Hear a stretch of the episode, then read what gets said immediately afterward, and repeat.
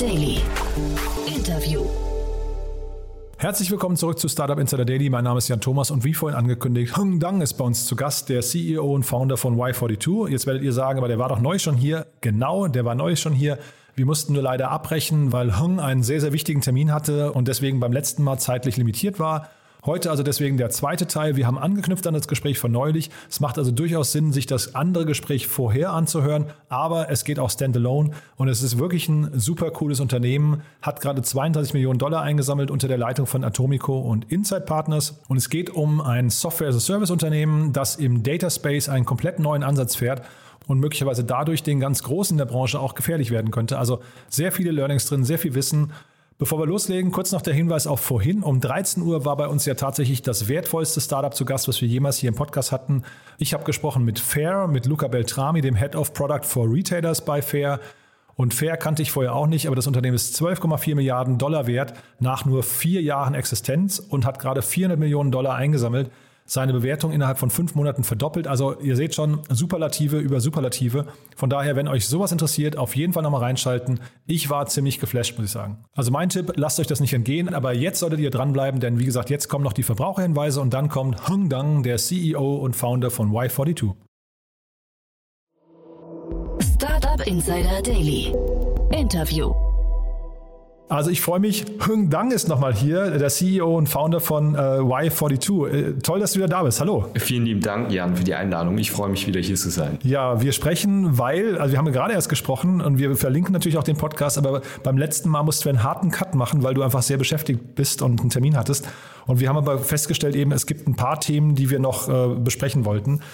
Genau, deswegen vielleicht kurz die Zusammenfassung, was haben wir letztes Mal besprochen? Das war zum einen, wir haben über die Finanzierungsrunde von euch gesprochen, da hast du gesagt, und das wusste ich gar nicht, das ist, glaube ich, die größte oder eine der größten Series A-Runden gewesen im SaaS-Bereich in Europa, ne?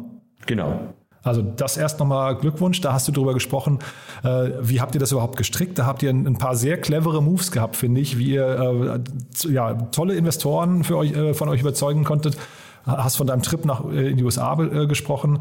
Und was ich sehr spannend finde, du hast darüber gesprochen, dass du Solo-Founder bist, aber sehr vielen Menschen in deinem Team Anteile gegeben hast. Vielleicht kannst du, können wir da nochmal einsteigen, weil das ist ja wirklich ein sehr spannendes Konstrukt. Ja, ähm, ich glaube, das ist auch ein Konstrukt, das ähm, sollte ja, First-Time-Founder nicht anstreben, weil ich glaube, es klappt nicht. Ähm, es ist aber ein Konstrukt, das für mich äh, persönlich jetzt geklappt hat. Ähm, ich komme ja eben ähm, ja, mit, mit den Erfahrungen aus meiner letzten Firma raus, auch äh, in dem Datenanalysebereich. Äh, ich habe da eben auch schon einen Exit gehabt ähm, und äh, ich hatte jetzt auch, ja, äh, sagen wir es so, also finanziell ging es mir gut genug, dass ich eben die Firma auch tragen konnte alleine. Und dadurch hatte ich den Vorteil, ich bin eben auf niemanden angewiesen. Und wenn man jetzt sagt, hey, ich gehe jetzt nochmal rein, in, in, also ich starte nochmal eine neue Firma in einem Bereich, in dem ich mich einfach sehr gut auskenne, auch mit dem Track Record und auch Kapital, dann musst du nicht einen Co-Founder holen, sondern du kannst dann sehr talentierte Leute einfach sagen, hey, schaut mal, mach mal mit, du hast gar kein Risiko, also du hast kein unternehmerisches Risiko, aber du hast halt jeden Upside davon. Also ich, du kriegst halt einfach ein Gehalt, vielleicht ein bisschen weniger als jetzt, wenn du irgendwie bei McKinsey oder sonst wo arbeitest, aber du kriegst ein gutes Gehalt und du kriegst halt eben noch Anteile, das heißt jetzt irgendwie ja, null Komma fünf, eins, zwei, drei Prozent, also alles, ja, alles querbeet am Anfang. Es kommt natürlich darauf an, ja, wie die Opportunitätskosten der Person ist, wie wichtig sie sein wird. Aber ich habe das versucht, schon sehr, sehr fair zu halten. Und es waren sehr viele am Anfang, die, klar, du, du hattest halt einfach den Vorteil, Leute haben mir auch vertraut und, und sehen, dass ich eben, sagen wir mal, die, die Execution Power habe, um das auch durchzuziehen. Und dadurch, also, und die, die erste Welle von Leuten, die reinkamen, vielleicht waren, also, waren tolle Leute. Viele habe ich, also mit vielen habe ich sehr lange schon zusammengearbeitet. Mit, mit vielen Programmierern. Ähm, aber auch mit Leuten, die ich jetzt am C D T M studiert habe, die haben mir natürlich dann auch vertraut und gesagt, hey, also Leap of Faith, ich schau mal, also ich steige jetzt einfach ein und ja, ich vertraue dir einfach und auch der Reputation und dem Wissen in dem Bereich. Und ich glaube, nach der ersten Welle kam dann irgendwann die zweite Welle rein, weil wir hatten dann, sagen wir mal, ein wenig mehr Erfolg nach, nach sechs Monaten, nach zwölf Monaten. Das Produkt wurde immer klarer, das Kundenfeedback immer besser und dadurch kriegst du halt eben sehr, sehr gute Leute, aber zu einem niedrigeren Anteil rein, aber immer noch relativ hoch. Und dann, ja, dann kannst du es dir ja eben so ausrechnen. Also ich habe das Gefühl, dass ich faktisch, zwanzig ist jetzt vielleicht übertrieben, aber faktisch zehn, wirklich zehn Top, Top Leute habe, wo man sagt, wow, alleine als Gründer sind das wirklich Top Leute. Und die arbeiten alle einfach, ja, für, für den Preis mit, wofür ich eigentlich normalerweise einen Co-Founder hätte. Nee, ist ein ganz, ganz tolles Modell, finde ich. Habe ich, wie gesagt, so noch nie gehört. Kannst du mal sagen, ähm, war das schwierig, diese Leute zu überzeugen? Also war quasi das Thema äh, Equity dann hinterher entscheidend? Oder, weil ich habe so das Gefühl, ihr habt auch so eigentlich eine, eine sehr coole Story, oder? Ja, also ich glaube, klar, es ist halt eine Kombination aus, hey, Produkt, ähm, weil wenn wir SaaS spielen, dann, dann spielen wir halt Produkt. Und wenn die Leute sehen, wow, das Produkt sieht echt gut aus, äh, erst nach sechs Monaten oder nach zehn Monaten, ähm, dann sagen sie auch, hey, äh, ich mache da mit, weil ich glaube, äh, ich glaube sehr an das Produkt, ähm, sind dann, sind dann tolle Leute. Ähm, und jetzt ist das äh, auch lustigerweise, ich habe mir sehr viele Sorgen gemacht. Äh, ich dachte so, oh, okay, ähm, wenn ich halt nicht so viele Anteile hergebe, kommen die guten Leute nicht und ich kann das ja nur am Anfang machen, weil später ähm, hat man halt sehr also große Steuernachteile, wenn man die Anteile genau. äh, vergibt. Und deshalb dachte ich, wow, ich muss eigentlich ganz viel am Anfang rausgeben. Äh, dadurch habe ich auch teilweise das mal falsch gemacht. Ich habe auch mal an bestimmten Leuten Anteilen rausgegeben, wo es hätte, äh, wo ich es hätte nicht tun sollen, zumindest zu viel. Und das musste ich ja auch wieder revidieren. Also äh, ja, tough gesagt, hey, äh, das, was man gegeben hat, Hat, hat, also da, da, ja, die Erwartungen wurden eben nicht erfüllt und da musste ich auch einige ähm, ja, Fehler korrigieren und ähm, aber im Großen und Ganzen sehe ich das mittlerweile so, je erfolgreicher man wird als Firma, umso einfacher ist es. Ähm, also jetzt gerade ähm, bekommen wir so, teilweise wirklich viel bessere Leute rein, als wir es, wie wir es vor ein bis zwei, also eineinhalb Jahren äh, bekommen hätten, aber zu den, ja, einem viel geringeren Anteil, weil da, klar, das Risiko ist ja jetzt schon um einiges geringer, als wie es jetzt noch vor ein oder eineinhalb Jahren war. Und jetzt habt ihr ja in der Finanzierungsrunde äh, Atomico und Insight äh, für euch gewinnen können, also Glückwunsch nochmal dazu. Aber äh, wie sehen denn die dieses Modell, was du da gerade beschreibst? Ähm, weil das, ist das für die schon alltäglicher oder ist das wirklich so eine, weiß nicht, eine exotische Nummer? Ich glaube, in den U S A ist das äh, tatsächlich äh, ja, äh, ein Ein, äh, alltäglich, äh, alltäglich ist, glaube ich, übertrieben, aber es ist ein Modell in den U S A. Ich glaube, in Europa ist es sehr unüblich. Ähm, ich kenne auch kein, kein anderes Modell, äh, also kein anderes Startup, das dieses Modell hat. Ähm, ich kann dir aber nur sagen, es ist ein brutaler Vorteil. Also äh, in dem Fundraising-Prozess, ich glaube, das ist eine äh, schon der großen Vorteile gewesen, die wir auch hatten, dass die, ja, die V Cs äh, alle gesehen haben, okay, da ist ein Solo-Founder, macht aber nichts, weil er kann, äh, er ist in der Lage, Leute einzustellen, die extrem gut sind ähm, und muss dafür weniger, also äh, ich meine, wirtschaftlich gesehen, äh, so, wir halten halt die ganzen Anteile noch an der Firma. Mhm. Äh, wir gewinnen gerade den Kampf äh, um, die, um Talente. Wir haben ja äh, dreimal so viel V SOP, wie wir rausgeben können, äh, als die durchschnittliche Firma, wo jetzt irgendwie drei oder vier Co-Founder drin sind oder selbst zwei. Ähm, und also wir gewinnen einfach gerade im Markt, was, äh, also ja, was Talenten angeht. Wie groß ist denn euer Team gerade? Ähm, wir sind jetzt äh, über siebzig Leute und Wahnsinn. Jetzt mit der Finanzierungsrunde wahrscheinlich wachsen wir dann so auf hundertfünfzig Leute. Und da hast du letztes Mal erzählt, jetzt kommt als nächstes auch U S A, ne? Das war einer der Gründe, warum ihr Insight auch mit reingenommen habt, ne? Genau. Ähm, wir starten jetzt dann in New York. Und äh, ja, machen dann, äh, also die Timeline ist jetzt noch nicht fix, aber es sieht sehr danach aus, als wären wir dann ähm, im März, ab März äh, ja, vor Ort äh, mit einem doch größeren Team, äh, fünf bis zehn Leuten und ja, starten dann durch. Und fünf bis zehn Leute, ist das dann primär Vertrieb oder warum geht ihr überhaupt nach Amerika? Ähm, tatsächlich ja, also Go-to-Market. Ähm, wir sind auch sehr stark am Überlegen gerade, äh, dass wir auch unsere Business, also Go-to-Market, ähm, dass wir die Leaders äh, in Amerika einstellen, äh, weil ja, ein V P of Marketing äh, ist um einiges schwierig, schwieriger in Europa zu finden als jetzt äh, in, in den U S A, obwohl es da ja auch kompetitiver ist. Aber ähm, da, also was, das Go- was die Go-to-Market-Themen sind, äh, glaube ich, du hast da nochmal ein ganz anderes Set an Talenten, welches du nicht hast. Und zusätzlich, der Markt ist unglaublich groß und äh, sehr viele unserer Kunden, äh, etwa ja, vierzig Prozent aller unserer Kunden äh, sind amerikanische Kunden.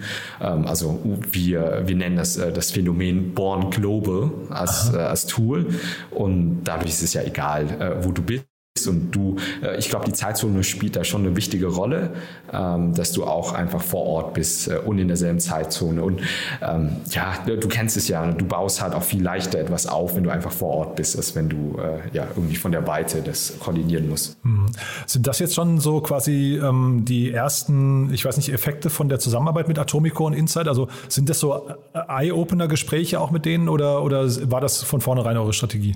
Ähm, das war schon von vornherein äh, die Art und Weise, ja, weil sonst hätten wir jetzt mit äh, Insight Partners äh, nicht zusammengearbeitet, hätten wir nicht schon von Anfang an gesagt, hey, wir gehen nach Amerika. Mhm.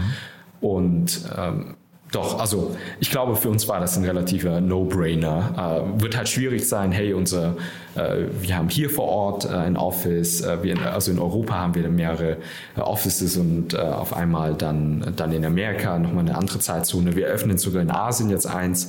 Also schon sehr viele Zeitzonen, die man hier abdecken muss, und da kann ich dir auch nicht sagen, wie das sein wird. Da müssen wir uns einfach auch mal überraschen lassen, äh, wie, wie gut das funktioniert. Aber schon eine krasse Geschwindigkeit, ne, für so ein junges Unternehmen, oder?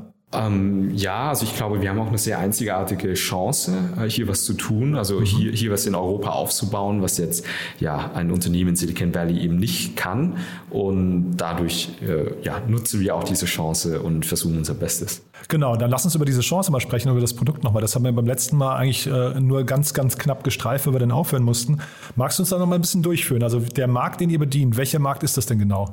Ähm, wir sind in dem Datenanalysemarkt unterwegs, und Und ähm, ja, also unsere Plattform verspricht, äh, dass jeder mit Daten effizient arbeiten kann, äh, also egal mit welchem Hintergrund, ob man jetzt ein, äh, ja, ein ITler ist oder ob man ein, ein Business Analyst. Ähm, und normalerweise, wenn du äh, mit Daten arbeitest, ähm, dann äh, mittlerweile haben wir eben sehr viele Datenquellen und auch große Datenmengen. Das heißt, du brauchst eigentlich ein Tool, das sehr, sehr skalierbar ist. Und das war unsere erste Prämisse, äh, mit der wir unser Tool aufgebaut haben. Ähm, das heißt, wir äh, arbeiten dann auf ein Data Warehouse drauf, also äh, Snowflake, Google BigQuery. Das sind, ähm, ja, das sind halt einfach äh, Datenbanken, sehr, sehr mächtige Datenbanken, ähm, die aber einfach nur Datenbanken sind. Also es hat also der Motor äh, unter, also wenn, ja, das ist, glaube ich, eine gute, äh, gutes Beispiel. Also es ist, äh, die, die Datenbank ist einfach ein Motor, und wir bauen das Auto drumherum. Mhm. Ähm, und, äh, und das Auto, ja, in, in unserem Fall heißt es, wenn man mit Daten arbeitet, braucht man ein Datenintegrierungstool. Also ich integriere, ich bin ein E-Commerce-Unternehmen, ich brauche Daten von Shopify, vom Amazon, dafür kaufe ich, ich brauche von meinem Payment Gateway äh, die Transactions ähm, von Stripe, von Braintree, da, nur damit ich ganz einfach meinen Umsatz ausrechnen kann. Wie viel Umsatz mache ich an dem einen Tag? Und das, das war jetzt sehr vereinfacht gesagt. Also normalerweise verkaufst du auf fünf verschiedene Channels. Ähm, dann auch, also Ads, du machst ja auf Facebook, auf Instagram, du machst, hast du Influencer, Outbrain, äh, du hast äh, also unglaublich viele Tools da draußen als Unternehmen. Also das durchschnittliche Unternehmen, das Durchschnittsunternehmen äh, benutzt ja je nach Größe natürlich, aber wenn du um die hundert Mitarbeiter hast, benutzt du da um die neunzig plus Software as a Service Tools, ähm, und die musst ja irgendwie vereinen, damit du überhaupt, also du brauchst ein Single Source of Truth, das ist die Data Warehouse, ähm, und wir helfen äh, unsere Kunden A mit der Integration, also wir integrieren mit allen Datenquellen, also über hundert Datenquellen. Wir helfen, die Daten zu säubern und zu transformieren.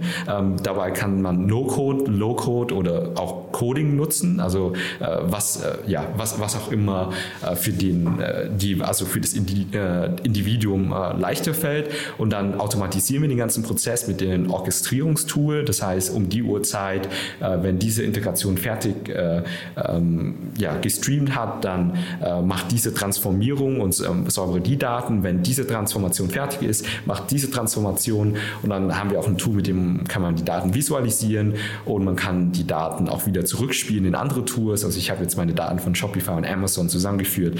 Die hätte ich gerne in meinem E-Mail-Tool wieder, um alle meine Kunden anzusprechen. Äh, dann schicken wir die Daten wieder raus, und das Ganze ist halt sehr vereinheitlich. Also äh, wir, wir bundeln eben diese ganze Disziplin in eine Plattform zusammen, und das heißt, wenn du jetzt, sagen wir mal, eine, äh, du, du hast halt irgendwie eine Column, die, die veränderst du den Typen äh, und du, du brichst irgendwas, du brichst was in den Dashboard, dann kannst du es relativ schnell zurückverfolgen in einer Plattform her, und wo liegt das? Äh, oder plötzlich fehlt irgendein, ja, äh, irgendeine Row von, von Stripe, und dann weißt du, oh, okay, das liegt in der Integration, das liegt in der Integra- Integration, aber oder nein, es kann vielleicht in diese Transform, äh, Transformationslayer liegen, und das ist halt alles sehr vereinheitlich und sehr einfach äh, zu bedienen. Sorry, das war relativ lang, aber ich hoffe, ich konnte es äh, beschreiben. Ja, ja, total. Ich, äh, ich bin zu wenig im, im, sag mal, in diesem Enterprise-Bereich äh, und auch im E-Commerce-Bereich sowieso äh, aktiv, aber ich frage mich gerade, das, das kann doch eigentlich gar nicht sein, dass es sowas noch nicht gibt, oder? Ich meine, wir, wir reden ja jetzt über eigentlich einen sehr erwachsenen Markt schon. Ja, ähm, die Idee hinter diesem erwachsenen Markt ist, warum baust du denn alles und bündest das zusammen, wenn du äh, einfach eine Disziplin davon richtig gut machen kannst und auch richtig groß wirst. Also jede dieser Disziplin, von der ich äh, erwähne, zum Beispiel Integrations, ne, da, da gibt es alleine irgendwie fünf bis zehn äh, ähm, also Firmen, die sind Billion-Dollar-Companies. Ähm, dann bei Modellierung gibt es mindestens zehn, zwanzig, äh, die ja, sind äh, Billion-Dollar-Companies, so wie Orchestrierung oder Visualisierung oder auch Automatisierung hinten raus. Also jeder dieser Disziplinen, die ich dir gerade genannt habe, da gibt es verschiedene Unternehmen, die sind wirklich groß und erfolgreich. Allerdings ähm, haben sie eben, äh, ja, ich weiß nicht, äh, vielleicht Lean-Startup-Theorie oder was es auch immer sein mag. Ähm, und dann, äh, wenn, wenn jetzt ein Unternehmen das erste Mal mit Daten arbeitet, müssen die sich sechs dieser Tools irgendwie zusammenkleben mit drei Engineers, äh, und äh, das ist äh, und die sprechen nicht wirklich miteinander, und dann hast du ein siebtes Tool da drauf, äh, um also ist vielleicht ein sowas wie Monte Carlo, damit du Observability machen kannst zwischen den Tools, wie die zusammenarbeiten. Also äh, ich, ich nenne das im Englischen immer äh, Battling Complexity with Complexity, und das ist halt alles nicht äh, also ähm, sorry für mein Denglisch, also äh, für First Principle, es ist nicht First Principle aufgebaut, sondern ähm, das ist halt einfach ein Patch auf ein Patch, äh, und die äh, agieren nicht wirklich miteinander. Und wir haben uns gedacht, hey, wenn wir jetzt die Chance haben, wirklich neu anzufangen, und wir haben jetzt auch die finanziellen Mittel, und ähm, wir nehmen uns auch die Zeit, was wäre es, wenn wir einfach einen, einen komplett äh, sauberen Canvas hätten? Wie würden wir unsere Datenarchitektur, das Datentool bauen? Und da war es, mir war es relativ egal, wie lange das äh, uns dauern wird, auf den Markt zu gehen. Hauptsache, wir bauen das halt richtig auf fürs Principle. Und natürlich, äh, ich Ich kann jetzt nicht zwei Jahre lang ein Tool in meinem Elfenturm bauen, ohne, äh, ohne Kundenfeedback. Und deshalb haben wir so viel versucht wie möglich zu bauen, äh, bis, äh, ja, bis zum letzten Jahr. Also hat uns tatsächlich fast ein Jahr äh, gebra- also haben wir gebraucht, um das Tool auch äh, aufzusetzen. Ähm, und dann sind wir damit in den Markt gegangen. Und natürlich war das ein sehr unvollständiges Tool, aber wir haben dann das Feedback bekommen ähm, und arbeiten jetzt, ja, ich glaube, wir konvergieren gerade ähm, an einem Stand, Standard, ähm, der eigentlich sehr hoch ist äh, für alle Tools, und ähm, klar, wir werden jetzt äh, in den in Integrations, wir werden unsere bestimmte Competitors, die haben zweihundert Integrationen, wir haben nur hundert. Ähm, da werden wir natürlich teilweise hinterher sein, aber dafür hast du es alles sehr vereinheitlicht und vereinfacht in einer Plattform. Und also ich meine, erstmal der Lean-Startup-Ansatz hat natürlich irgendwie auch, also der ist ja, glaube ich, von vielen schon anerkannt als ein sehr guter Weg und Kapital- und ressourcenschonender Weg. Aber dass ihr das jetzt so, so macht und das zum Beispiel, sagen wir, vielleicht ein Tableau, ich weiß nicht, ob das so ein, ein, ein, ein, ein Unternehmen wäre, was dann quasi sowas hätte auch bauen können, dass sie das nicht gemacht haben, ist das ein Architekturfehler von denen oder ist das einfach eine Timing-Frage? Ähm, ja, also ich glaube, es sind viele verschiedene Probleme dabei. Also zum einen, die haben ja gar nicht die Talente, äh, die wissen, äh, wie es halt in der Cloud-Ära aussieht. Mhm. Äh, oder ich glaube, die Talente ist, glaube ich, äh, das falsche Wort, sondern eher die Führungskräfte. Und die, äh, Tableau ist ja ein lokales Tool, die haben halt jetzt ein, äh, auch eine Online-Version aufgebaut, oder Alteryx ist ja auch ein lokales Tool, das nur auf Windows läuft. Und das kann ich ja so sagen, weil Insight Partners, der Partner war der President und C E O vom Alteryx, der das Unternehmen von C S A zur I P O begleitet hat. Und deshalb haben wir auch Insight Partners gewählt, unseren Partner George Matthew.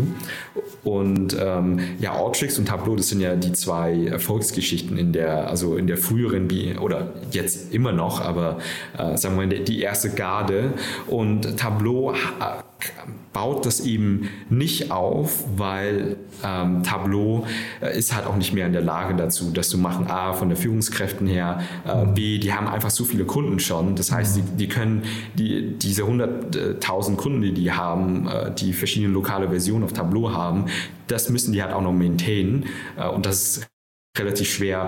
Und zusätzlich, Tableau macht ja nur Visualisierung, ne? Und das ist ja ein ganzer Rattenschwanz an so Integration, Datentransformation, dann Orchestrierung, Automatisierung und dann alles noch in die Cloud rein. Also es ist schon ein sehr großer Kraftakt, selbst für ein großes Unternehmen wie, wie Tableau. Und du musst es halt, halt ein, so, selbst ich in meinem früheren Unternehmen, das war ja nicht mal, weißt du, das war ja nur, äh, ja, das waren die Anfänge, und ich, äh, ich hätte das Tool, ich hätte das Tool komplett umbauen müssen. Also neu starten müssen, weil ja. wir kommen dann nicht mehr raus. Wir, wir, du hast dir halt diese Technical Depths aufgebaut, ähm, und du hast halt einfach dann irgendwann zu viele Kunden. Du kommst dann einfach nicht mehr raus. Äh, da musst du echt äh, sagen, hey, äh, so eine S-Curve, also ich gehe zwei Schritte zurück und gehe, um zehn Schritte nach vorne zu gehen. Und du musst aber auch akzeptieren, hey, das sind zwei Schritte, die ich einfach zurückgehen muss. Und ich weiß nicht, ob das ein Tableau, die diese Durchsetzungspower noch hat in, in der Führungskraft, vor allem jetzt, wo es eben schon an Salesforce verkauft hat.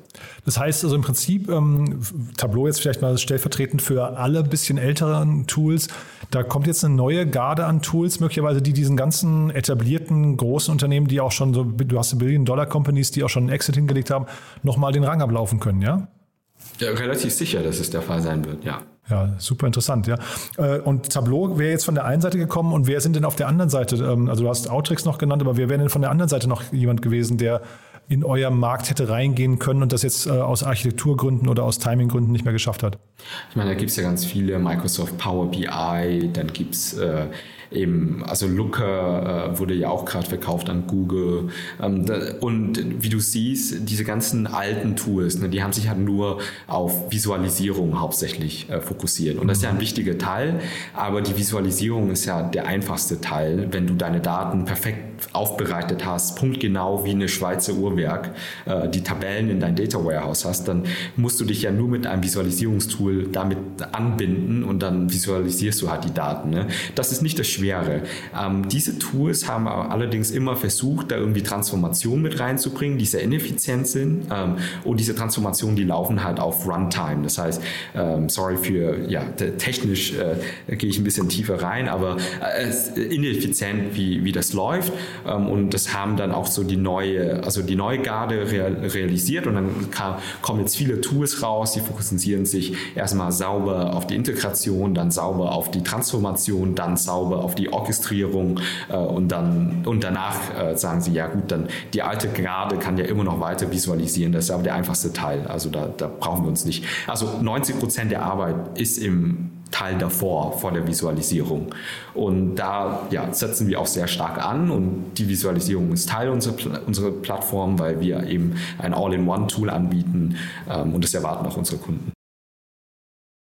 Und ja, apropos Kunden, sind dann eure Kunden auch, ich weiß nicht, zum Beispiel junge Startups, die dann irgendwie das entsprechende Mindset mitbringen, also die quasi sagen, boah, ich, ich verstehe, was ihr da tut, oder ist das nochmal ein sehr schwieriges, weil ihr seid ja im Enterprise-Sales-Bereich, ist das nochmal ein, ein sehr hoher Vertriebsaufwand hinterher, mit dem ihr da rechnen müsst, ein sehr hoher Überzeugungsaufwand? Ja, ähm, also wir sind, äh, wir nennen das so, äh, the natural first choice ähm, für jedes Unternehmen, das jetzt die erste Datenperson einstellt, weil du willst halt einfach keine sechs Tools zusammenkleben. Dadurch gewinnen wir auch alle Deals äh, für Unternehmen, die jetzt halt einfach sagen, ja, ich stelle meine erste Datenperson ein. Und ähm, Genau, das ist ein großes Kundensegment von uns. Das andere Kundensegment ähm, sind tatsächlich S M Is, weil äh, die, also unsere, äh, ähm, unsere Lösung ist sehr skalierbar, aber auch sehr einfach, ähm, sehr zugänglich, äh, weil aus mehreren Gründen ähm, gutes, äh, also gutes User Experience auf der Plattform, alles sehr zusammengeklebt und nativ, ähm, und das macht es halt sehr einfach, damit zu arbeiten, und dadurch sind S M Is, die auch äh, sich, also die in den Digitalisierungsprozessen sich befinden, ähm, eben sehr daran interessiert, eine einfache, aber sehr skalierbare Lösung ebenfalls äh, zu haben. Äh, allerdings muss ich auf faire Weise sagen, als Startup, ähm, wenn du Unternehmen hast, junge Unternehmen, die jetzt fünfzig, sechzig, hundert Leute haben und äh, die, die erste Datenperson einstellen, ähm, die A, die verstehen uns besser, die entscheiden sich auch schneller, ähm, und wir kriegen mehr Feedback und wir lernen einfach schneller, als wenn wir jetzt irgendwie einem Goldhändler, der zwar äh, Milliarden an Umsätzen erzielt, aber wo es halt doch alles sehr, sehr viel langsamer geht. Also wo, wo man jetzt sagt, äh, und ich sage das halt äh, sehr spezifisch, das war eigentlich unser allererster Kunde. Ähm, das ist äh, ja, ein, also, ja, ein Goldhändler, der Milliarden Umsätze mit ganz vielen Filialen und online auch, also Classic Old Economy. Ähm, und da hat es halt auch etwas länger gedauert, bis wir uns Ähm, ja, bis wir auch unterschrieben haben. Das war der erste Kunde, aber wir konnten einfach nicht starten aus mehreren Gründen, also keinen Zugriff auf die Datenbank et cetera.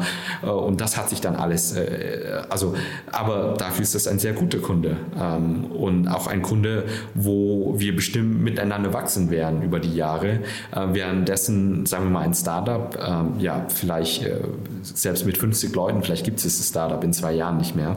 Also das hat seine Vor- und Nachteile überall, und derzeit tatsächlich achtzig Prozent unseres Kundenstamms sind junge Unternehmen, die mit dem, ja, die, die die mit dem Tool arbeiten, wenn sie die erste Person einstellen. zwanzig Prozent sind größere Unternehmen, S M Is, äh, Enterprises. Aber ich glaube, zunehmend äh, werden wir natürlich das Enterprise-Game äh, ja, knacken müssen. Und dadurch, ja, wir haben jetzt auch die finanziellen Mittel dafür. Genau, zweiunddreißig Millionen Dollar. Wir müssen auch gleich nochmal darüber sprechen, wo jetzt die Reise hingeht. Aber vielleicht kurz nochmal, da du ja so ein Datenexperte bist und du bist ja, wenn ich es richtig verstanden habe, durch dein letztes Venture schon, was, wo du den Exit gemacht hast, schon auf das Thema Daten eben gekommen. Kannst du mal so vielleicht mal in ein paar Sätzen die, deine wichtigsten Tipps zum Umgang mit Daten? Du hast ja vorhin schon mal kurz Single Source of Truth ist so ein, so ein wichtiges Thema, aber ähm, vielleicht auch Vermeidung von Datensilos ist wahrscheinlich ein riesengroßes Thema, aber vielleicht kannst du mal so ein, ein paar Einblicke geben, worauf du achten würdest, wenn du jetzt jemand wärst, der jeden Tag mit Daten zu tun hat. Ähm, ja, also gibt es relativ viele äh, also Kernkonzepte. Zum, zum einen, man braucht unbedingt äh, ein Tool, äh, ein sogenanntes Data Lineage Tool. Ob es jetzt mit uns ist oder ob das mit einer anderen Plattform ist, ist relativ egal. Äh, man muss in der Lage sein, äh, jeder Column, äh, sagen wir mal, du hast eine Column, die, die heißt äh, Umsatz, also Revenue. Und diese Revenue-Column, die holst du von, äh, von Shopify raus. Und diese Revenue-Column, die holst du auch von Amazon raus. Die heißt aber vielleicht anders. Die heißt dort vielleicht Total Revenue. Und das heißt, du transformierst immer diese Revenue. Du musst die vielleicht durch tausend teilen, weil das in einem System in Cent ist, in einem anderen äh, System, äh, also in Dollar, äh, in Euro, in Cent oder was auch immer. Und du musst aber ein Tool haben, das nennt sich Data Lineage, mit dem du die, also äh, die Zusammenhänge all diese Columns äh, nachverfolgen kannst. Also ähm, die wird ja immer transformiert und dann wird sie auch noch benutzt äh, im, also im, im Dashboarding, und das äh, hilft eben auch wirklich nachzuvollziehen, hey, äh, sind das die richtigen Daten, waren das die richtigen Daten, ähm, mit, also mit der ich äh, gearbeitet habe. Und dann gibt es andere, äh, das wichtigste Kernkonzept, wie du es schon sagst, Single Source of Truth. Ähm, dann das andere ist, ähm, es muss halt, äh, du musst halt den Daten vertrauen können, und beim Vertrauen der Daten äh, musst du auch Daten testen können. Du musst sagen können, hey, zum Beispiel, wenn ich jetzt Daten trans- also importiere, ähm, dass äh, die Column äh, Alter ähm, darf nicht also über eins, äh, unter eins und über hundert sein, weil es ja macht ja vielleicht keinen Sinn, vielleicht hundertzwanzig macht ja keinen Sinn, dass jemand fünfhundert Jahre alt ist. Und das heißt, du musst auch Daten ähm, in der Lage sein zu testen. Ähm, du brauchst auch ein Tool, mit dem du es alles automatisieren kannst. Also äh, das nennt sich ein Orchestrierungstool, ist aber nicht so einfach, weil da gibt es halt viele ähm, die, äh, Abhängigkeiten. Also du willst ja normalerweise Daten, hey, ich äh, hole, äh, ich frische meine Daten von Shopify auf und frische die Daten von Amazon auf und dann äh, führe ich erst im nächsten Schritt äh, die Transformierung, um diese beiden Datenquellen zusammenzubringen, einmal am Tag äh, um, um sieben Uhr äh, am Morgen oder so, bevor ich zur Arbeit gehe. Und äh, da braucht man auch ein Tool, äh, ein Orchestrierungstool, das ähm, ja, mehr Komplexes äh, eben bearbeiten kann. Und äh, das Wichtigste noch zum Schluss, ähm, ich, äh, man muss eben die Zusammenarbeit von Ingenieuren, von I T-Lern mit den äh, Business Analysten äh, gewähren und zwar äh, auch unterstützen in dem Prozess. Das heißt, man muss den Business Analyst einfach Tools geben, äh, das selber auszuprobieren, vielleicht nicht die finale Version zu implementieren, aber ein Tool sich selber auszudrücken, sei es jetzt durch eine Visualisierung oder sei das durch eine Datentransformation. Und dann kommt da eben der, der, der ITler, der Data Engineer rein und kann sagen, okay, ich verstehe deine Idee, ich mache das jetzt mal richtig, entweder durch das No-Code, Low-Code-Tool oder direkt durch Code auf, auf der Plattform, aber es arbeiten, das ist eine der wenigen Disziplinen, wo die Ingenieure unglaublich eng mit dem Business Analyst zusammenarbeiten müssen und da sehen wir immer, also in meiner früheren Erfahrung, das ist eigentlich fast ein philosophisches Problem, also Datentooling ist mittlerweile eine fast Hygiene alles, nur die Zusammenarbeit zwischen den beiden äh, Gruppen, die wirklich ein anderes Verständnis haben, ein anderes Hintergrundwissen, äh, auch eine andere Sprache sprechen, das ist das, was unbedingt gewährt werden muss und darauf äh, sollte man sich fokussieren äh, bei, ja, bei, bei, bei dem Tooling, dass ähm, ja, man eben auch eine sehr kollaborative, äh, kollab- kollab- kollaborative Ansatz hat. Und sag mal, als ihr eure technische Roadmap äh, beschlossen habt, also du, du hast ja jetzt auch schon wahrscheinlich sehr viel gesehen, äh, gibt es denn aus deiner Sicht irgendwie unterschätzte Features und überschätzte Features, wo du sagst, also da legen ganz viele Leute Wert, aber das ist total überschätzt und zeitgleich hier gibt es ein Feature, das haben Leute gar nicht im Blick, aber das ist ne, total relevant? Ähm, ich, ja...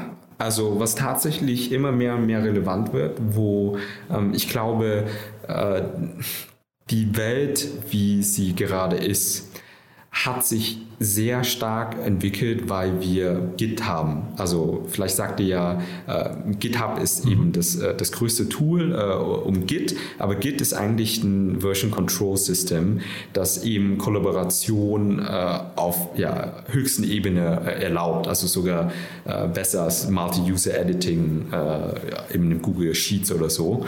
Und ähm, die, die, alles, was wir haben, also die, die, diese Gedanken, die wir in der, also die Open-Source-Community, die, die Menschheit, diese Software, die wir haben, das wäre alles gar nicht ohne diese Version-Control-System äh, möglich geworden. Und dadurch muss man eigentlich schauen, dass man bei der Implementierung von seinen äh, also Data-Pipeline ähm, auch äh, dieses also Superpower mitnimmt, weil als Programmierer hast du wirklich nur eine große Superpower und das ist äh, Version-Control. Ähm, und das ist total unterschätzt von vielen, verstehen es äh, viele Business-User, du kannst dir ja vorstellen, hey, ich arbeite mit PowerPoint, dann gehen erstmal fünf Versionen hin und her, PowerPoint Version eins, PowerPoint Version zwei, PowerPoint Final, PowerPoint Final zwei und, und sowas würde nicht passieren mit Git und dadurch, die Arbeit mit Daten ist genau das Gleiche, man muss eigentlich im Hintergrund ein Version Control System haben, das extrem powerful ist, so, so wie Git und das unterschätzen die meisten, was überschätzen die Leute. Ähm, ja, die Leute überschätzen, wie ich dir eigentlich schon davor gesagt habe, äh, Visualisierung. Sie denken, ah, ich brauche einfach nur ein gutes Visualisierungstool und dann sind alle meine Probleme gelöst. Aber dann realisieren sie eigentlich, brauche ich doch äh, ja, alles andere davor, äh, weil ja, Trash in, Trash out, Garbage in, Garbage out in, in, bei der Visualisierung und da, da kommt eben nichts Gutes dabei raus, wenn man einfach nur irgendwas visualisiert. Super. Du dann äh, mit Blick auf die Uhr, erzähl doch nochmal kurz, du hast eben Alteryx genannt als Beispiel für eine äh, Road to I P O. Ähm, ist das auch euer Weg? Also wo, wo geht denn eure Reise hin? Was würdest du sagen? Wo, vielleicht kannst du mal sagen, wo ihr in zwei, drei Jahren stehen könntet, deiner Meinung nach. Ihr, ihr habt ja wirklich sehr viel Geschwindigkeit gerade. Ja, also ich glaube schon, dass wir das nächste Unicorn werden. Sauber. Ähm, und ja, ich, wenn wir es jetzt gut exekuten, dann definitiv in zwei Jahren. Aber mit ähm, das nächste meinst du jetzt nicht zeitlich, du, du meinst aber nur, ihr werdet ein Unicorn? Ähm, doch, relativ zeitlich würde ich sagen. Also wow. wenn, wenn wir es jetzt nicht äh, komplett verkacken, ähm, dann glaube ich schon, dass wir es in zwei Jahren sein können. Sogar, ja, eventuell sogar schneller. Und ähm, klar, aber was heißt es? Also ähm, ja, es hilft, weißt du, es hilft, gute Mitarbeiter zu finden. Es hilft, wenn man viel Geld hat auf der Bank, wo man auch sagt, hey, das kann ich sinnvoll nutzen. Also es hilft alles. Das kann man nicht verleugnen, aber ist ja auch eigentlich nur, ja, nur, nur ein Badge, das, welches ganz nett ist. Am Ende des Tages wollen wir einfach ein Tool bauen, wo wir einfach ja, Menschen helfen, unsere Kunden helfen, äh, ja, die, die Welt der Welt helfen, äh, zu automatisieren, äh, ja, besser miteinander zu arbeiten, sich besser zu verstehen ähm, und äh, ja, bessere Entscheidungen treffen zu können äh, auf Basis von Daten.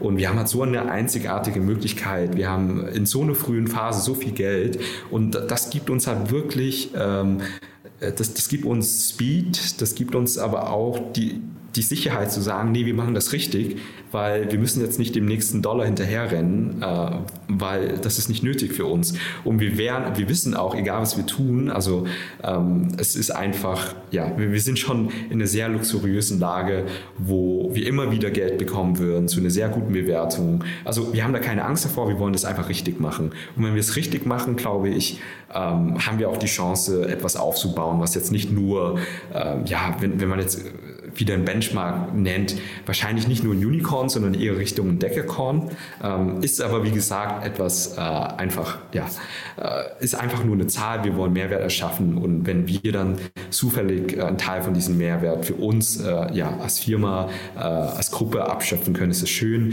ähm, ist aber in erster Linie, hey, wir wollen Mehrwert erschaffen.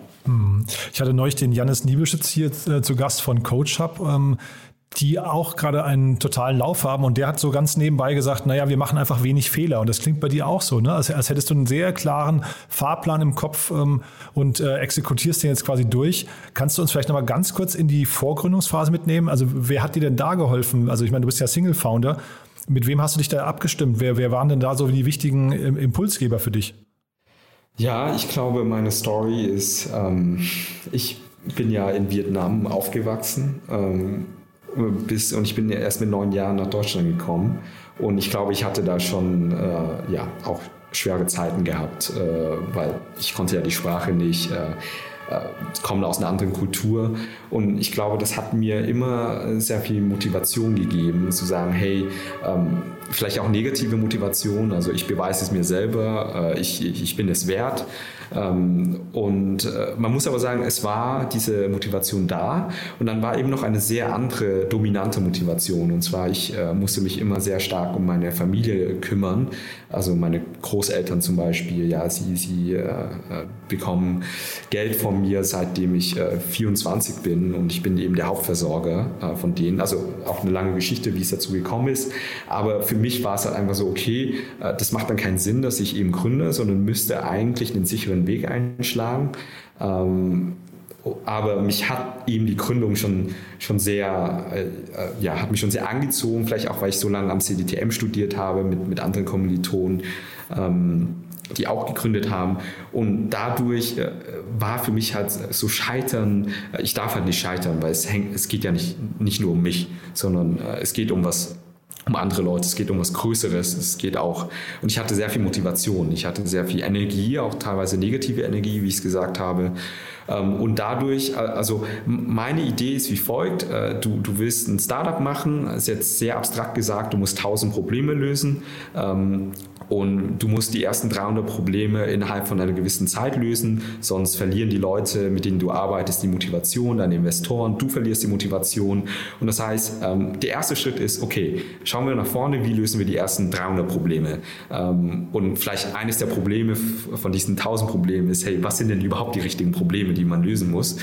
Und äh, dann, dann geht man eben an jedes Problem an und man hat halt einfach, äh, für jedes Problem hat man gewisse Energie ähm, und man, man sagt, sagen wir so, du brauchst Energie, um zu iterieren, weil beim ersten Mal, wenn du ein Problem versuchst zu lösen, wirst du wahrscheinlich das eh nicht richtig haben und das ist ja okay und das ist äh, egal, wie schlau du sein magst und wie viel Transferwissen du noch haben magst, du wirst das Problem nicht beim ersten Mal richtig lösen können, ähm, aber dann brauchst du eben die Energie, beim zweiten Mal das richtig äh, lösen zu können und du musst es auch beim zweiten Mal richtig lösen können. Also du musst auch intelligent genug sein, um aus beim ersten Mal deinen Fehlern zu lernen und das beim zweiten Mal bereits richtig hinzubekommen. Oder zumindest richtig genug, dass es nicht mehr hinderlich ist und beim dritten Mal machst du es eben perfekt.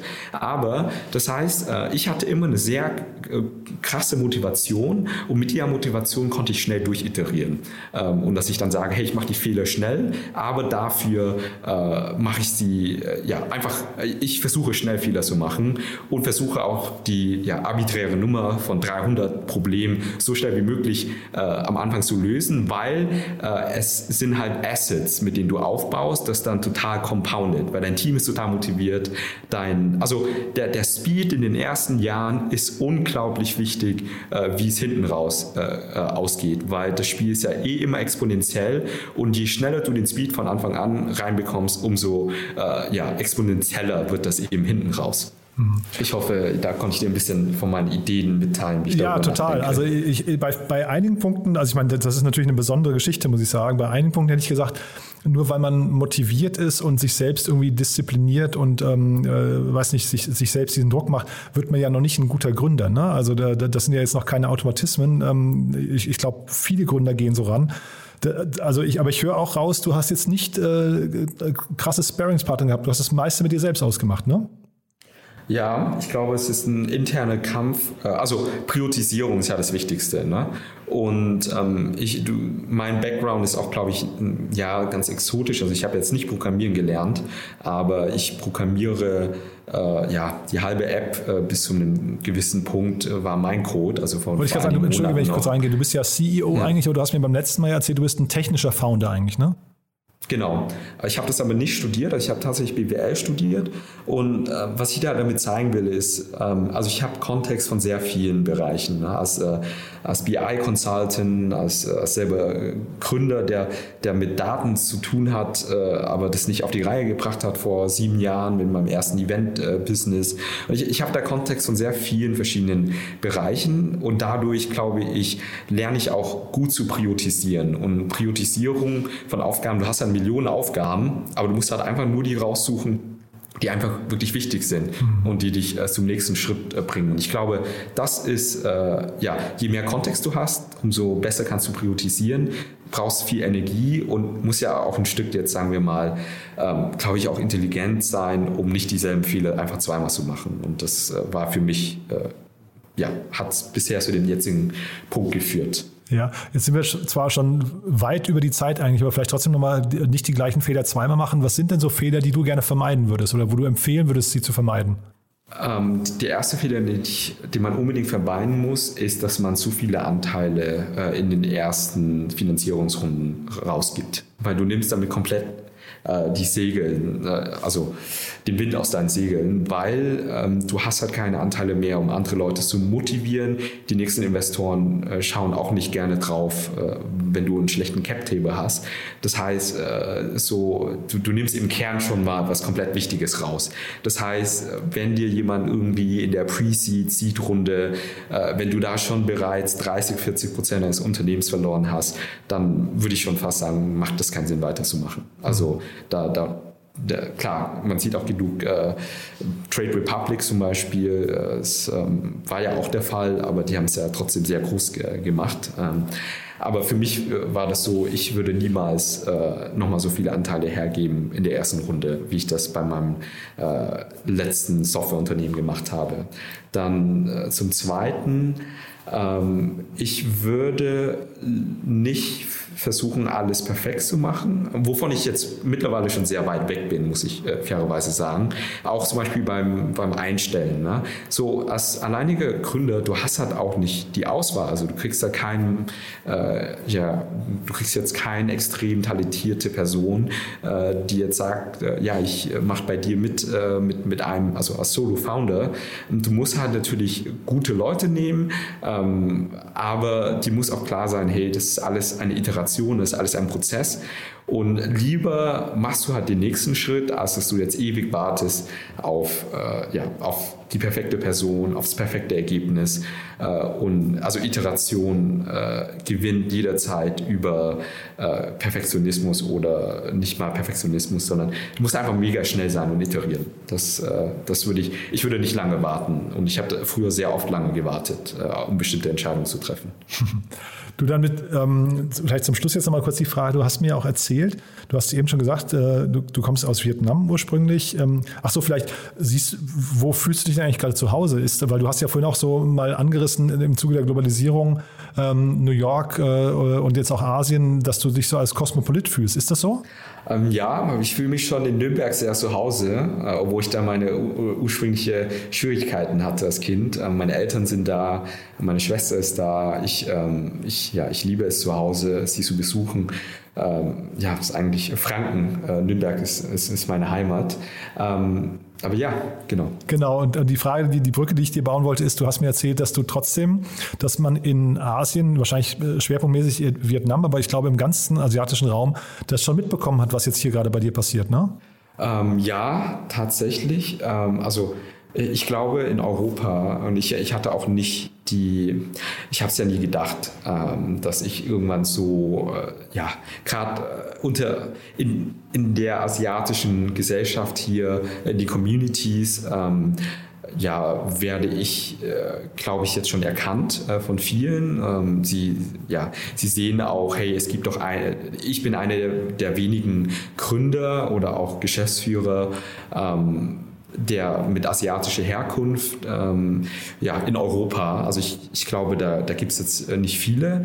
Und äh, ich wurde auf einmal äh, ja, in, in eine Rolle ähm, rein, wie soll ich das sagen, also Leute ähm, schauen mich an und sagen, hey, du bist ein Role Model. Also Du, du bist jemanden, auf den ich total äh, hinaus, äh, hinaufblicke äh, und wenn du das schaffst, dann denke ich auch, dass ich das Gefühl habe, dass ich das schaffe. Und das, äh, ich bekomme sehr viele diese Nachrichten.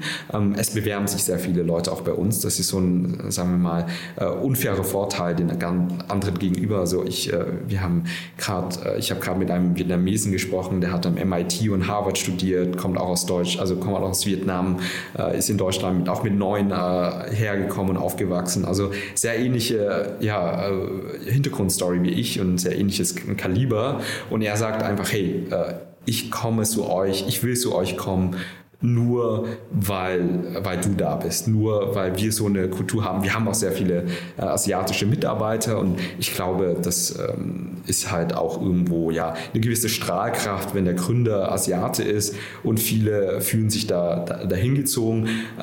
Das, das hilft unserem Unternehmen enorm, weil das sehr, sehr intelligente, hart arbeitende Leute sind, die, wo wir halt einfach so einen natürlichen Vorteil haben gegenüber anderen Unternehmen.